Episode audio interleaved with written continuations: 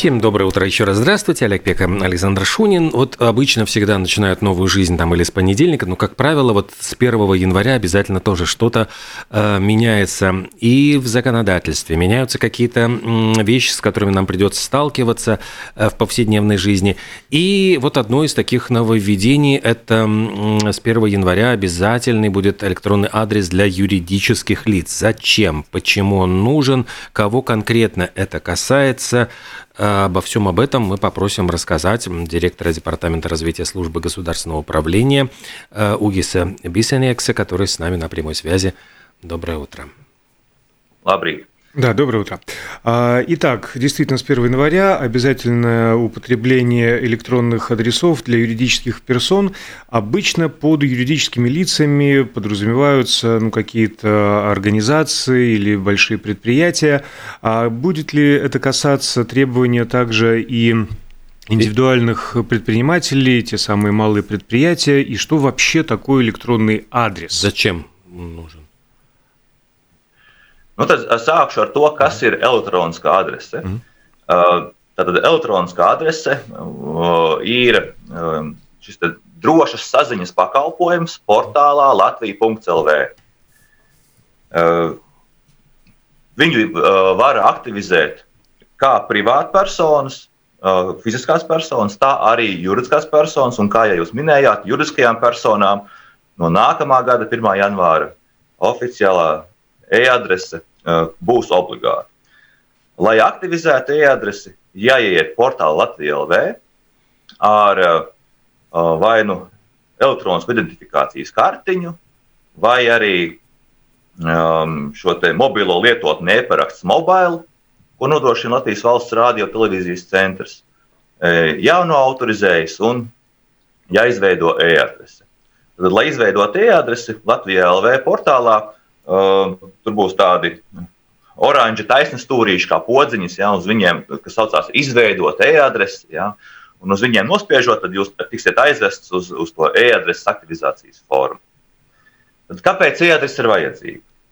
Um, e-adrese ir īpaši veidots drošas saziņas kanāls, drošas saziņas pakalpojums, kurš garantē, ka saziņas abās pusēs, gan sūtītāja, gan saņēmēja pusē, lietotājs ir droši identificēts, ir droši zināms, kas viņš ir, un ka tieši viņš šo informāciju arī saņems. Tas nozīmē, ka valsts institūcija saņemot no sūtītāja informāciju, ir droši, ka sūtītājs ir tas, kas sūta, ka šī saziņa ir nu, aizsargāta, pa vidu nav iejaucies neviena trešā cita persona ja, šajā saziņā.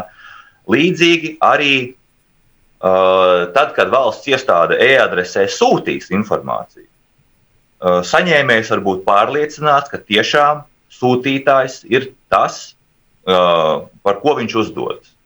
Mēs jau šodien esam pamanījuši publiskajā telpā saistībā ar e-pastiem, dažādas krāpniecības schēmas parādās. Ja, kā mēģina par sūtītāju uzdoties pilnīgi sveša persona, kāds uh, ļaunprātis, ja, un mēģina uh, gūt sev kādu labumu vai nu, provocēt saņēmēju uz kaut kādu ne, uh, sev vēlamo rīcību. Ja. O, tad e-adresē šādas schēmas nav iespējamas.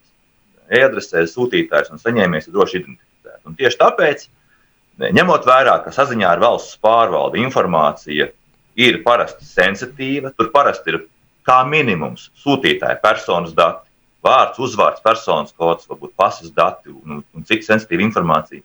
Saistībā ar uzņēmējdarbību noteikti šajā saziņā būs sa, uzņēmēja, uzņēmumam saistoša sensitīvā informācija.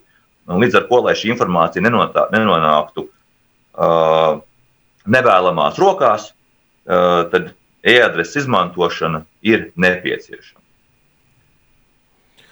Да, ну, laikam es угу. šķiet, ka atbildēju uz jautājumiem. Да, кроме, кроме вот угу. действительно вот этого уточнения, которое ты сказал, Александр, всех ли, ну, кого, какого, кого касается? касается? Обязательно, да. Jā. Tātad, ka, kuras tad ir tās personas, uz ko attiecās?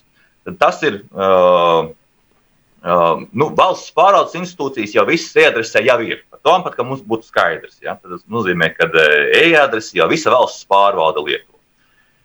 Bet tātad, kas mainās no uh, 1. janvāra? E-adrese ir jālieto visām juridiskajām personām, kuras ir reģistrētas uzņēmuma reģistra reģistros. Tad tie ir gan komersanti, tās ir dažādas biedrības, sabiedriskās organizācijas. Tad uh, visas, visas personas, kuras ir reģistrētas uzņēmuma reģistru reģistros.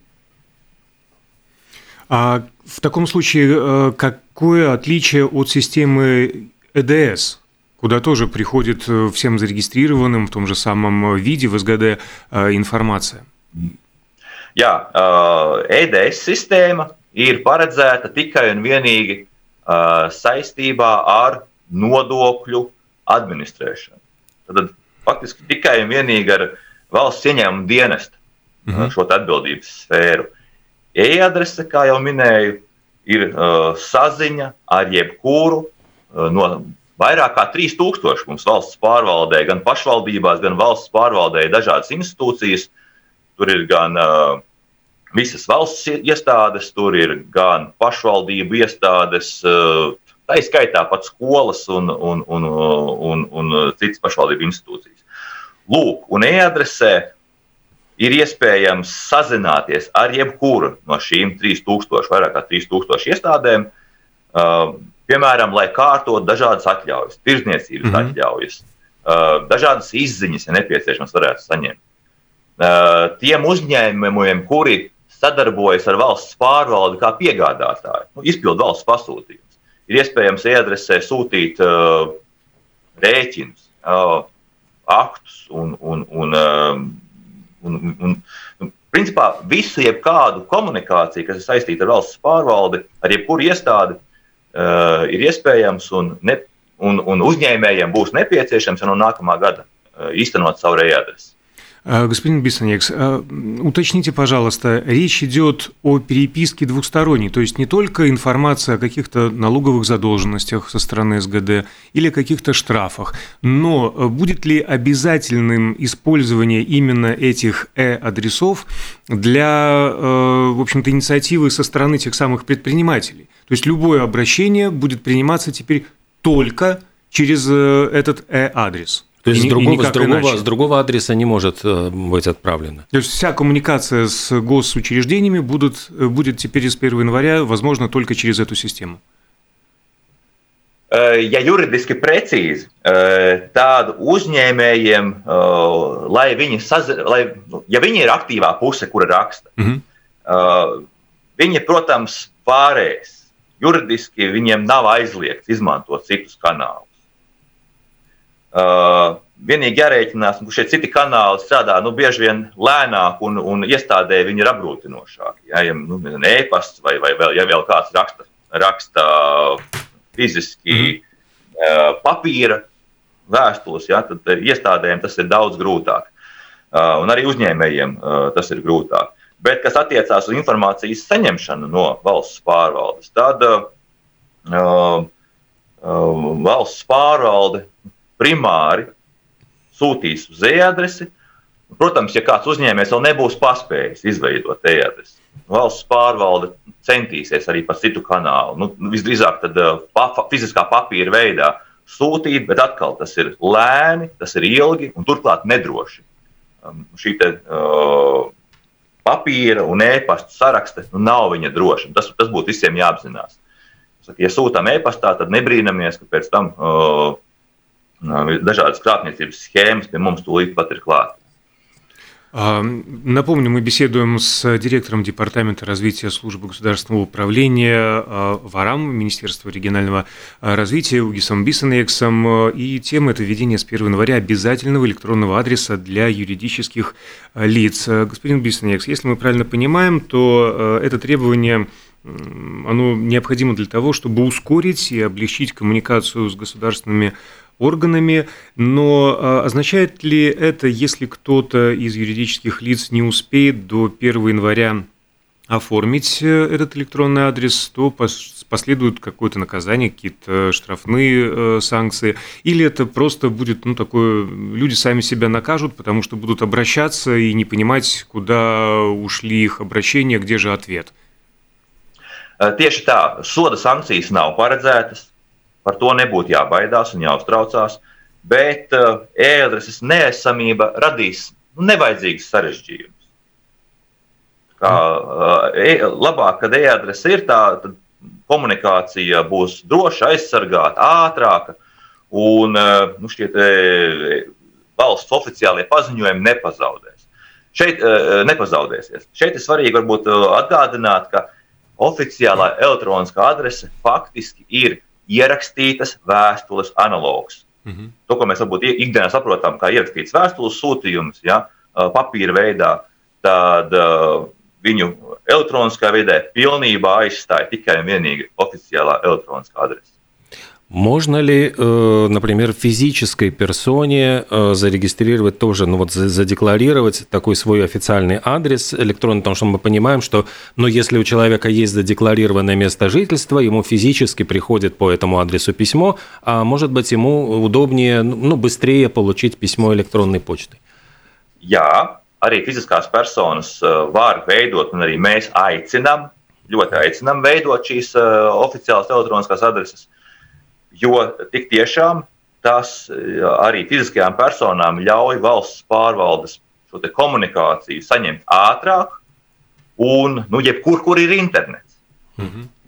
Jo droši vien, mēs eh, at, nu, atminamies, ka eh, bieži vien šī fiziskās saziņas saņemšana nu, ir apgrūtināta. Mēs nevienmēr dzīvojam tieši tur, tajā brīdī, uh, kur, kur mums ir deklarētā dzīves vieta, tad kāds paziņojums varbūt atklāt novēloti. Uh, ну да, плюс э, физический ящик почтовый, да, физический почтовый ящик мы перестали проверять каждый день в ожидании какого-то письма или открытки. Но э, скажите, пожалуйста, предусмотрен ли какой-то условный переходный период, по окончании которого физические письма, уведомления и уведомления на электронную почту именно с приложенными файлами, вот с этой сенситивной информацией, перестанут приходить? Pagaidām vēl nē. Šobrīd tas tikai tiek plānots, un tas plāns, provizoriskais plāns, uh, ir uz 26. un 27. gadu arī fiziskajām personām uh, tiktu plānota jau obligāta e-adreses izmantošana. Pagaidām līdz tam laikam pilnīgi noteikti tā ir fiziskajām personām brīvprātīgi.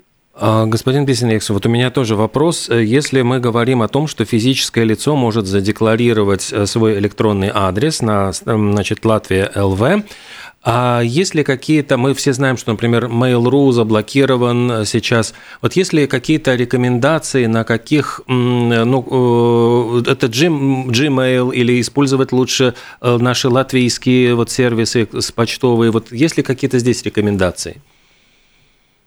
Nē, nekādas īpašas rekomendācijas nav. Nu, tā, tā, tie, tie e-pasta, e-pasta kanāli, kādi, nu, kādus jūs ikdienā izmantojat, ja, tos, tos arī noteikti uh, pieregistrējiet, lai no e-adreses tālāk saņemtu paziņojumus vai, vai, vai notifikācijas par jauniem ziņojumiem. Mm. To arī norādīsiet e-adreses reģistrējot. Um, jā. Ну, это, кстати, кстати был мой следующий вопрос. Как э, мы узнаем, вот э, физическое или юридическое лицо, тем более, что пришло новое сообщение, то есть придет какое-то электронное письмо о том, что новое уведомление в этой системе э, электронного адреса? Jā, tad, tad, kad jūs veidosiet vai reģistrēsiet šo oficiālo elektronisko adresi, tad jums sistēma cita starpā pajautās arī, uz kuru e-pastu pārsūtīt paziņojumus vai notifikācijas par jauniem ziņojumiem. Un tad uz šo e-pastu tiks pārsūtīts tiešām tikai pats paziņojums, pats nu, informācija par to, ka ir ziņas. Pats e-pasta vai, vai e-adreses saturs, nu, pats, pats ziņojums, tas gan pārsūtīts netiks, tas mm. atkal ir saistīts ar šiem drošības apsvērumiem, ne, lai, lai e-pastu tīklā nenonāktu šī sensitīvā informācija. Tā kā mm brīdī, kad jūs saņemsiet e-pastā no portāla Latvijas LV paziņojumu, ka jums e-adresē ir jauns ziņojums, tad jums būs jādodas uz, uz šo portālu Latvijas LV un tur jāielūkojas un šis paziņojums jāizlasa. Насколько э, электронная почта считается безопасной, насколько вот, э, ну, есть риски, что будет она взломана, и вот, скажем, какая-то личная информация может попасть в руки хакеров? Nu, kas attiecas uz parasto e-pastu, tur nu, drošības eksperti visi kā viens uh, uh, saka, ka nu, svarīgu informāciju tur pārsūtīt nevajadzētu.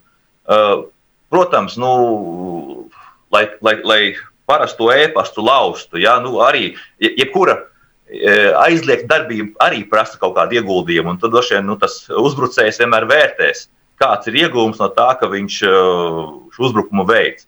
Uh, nu, katrā ziņā uh, e-pasts, ja viņš nav šifrēts papildus, protams, ja, uh, ir nu, tiek atzīts kā relatīvi viegls mērķis, jo, jo saziņa e-pasta sūtījumu saziņa nekā netiek tīklos aizsargāta. Tas būtībā ir atklāts teksts, ja viņš nav sašifrēts, protams. Ja.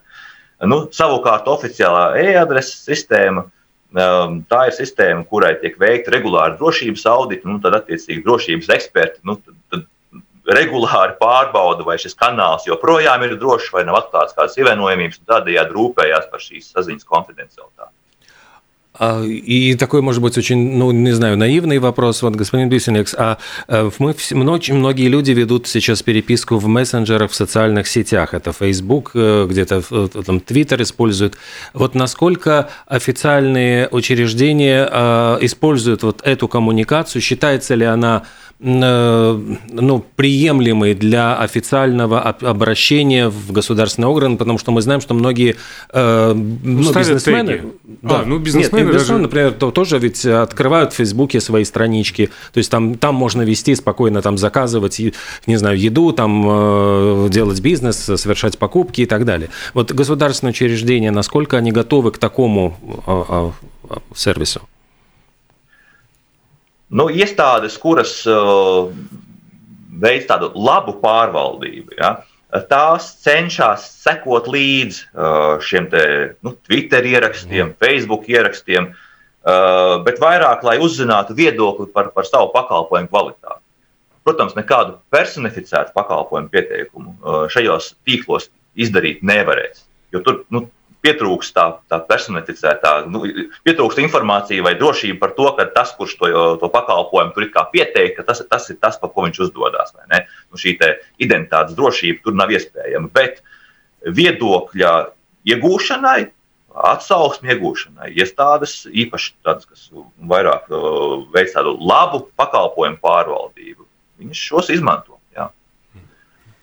Хорошо, спасибо огромное за эту исчерпывающую информацию. Еще раз напомню, Угис Биснекс, директор Департамента развития службы государственного управления Министерства ВАРАМ, был с нами на прямой связи. Мы говорили об обязательном введении с 1 января электронного адреса для юридических лиц и желательно для физических тоже. Все это делается с целью ускорить и облегчить коммуникацию с государственными органами и защитить ее, эту самую коммуникацию, ее содержание. Господин Бисоникс, еще раз большое, большое спасибо, спасибо, хорошего дня и с наступающими праздниками.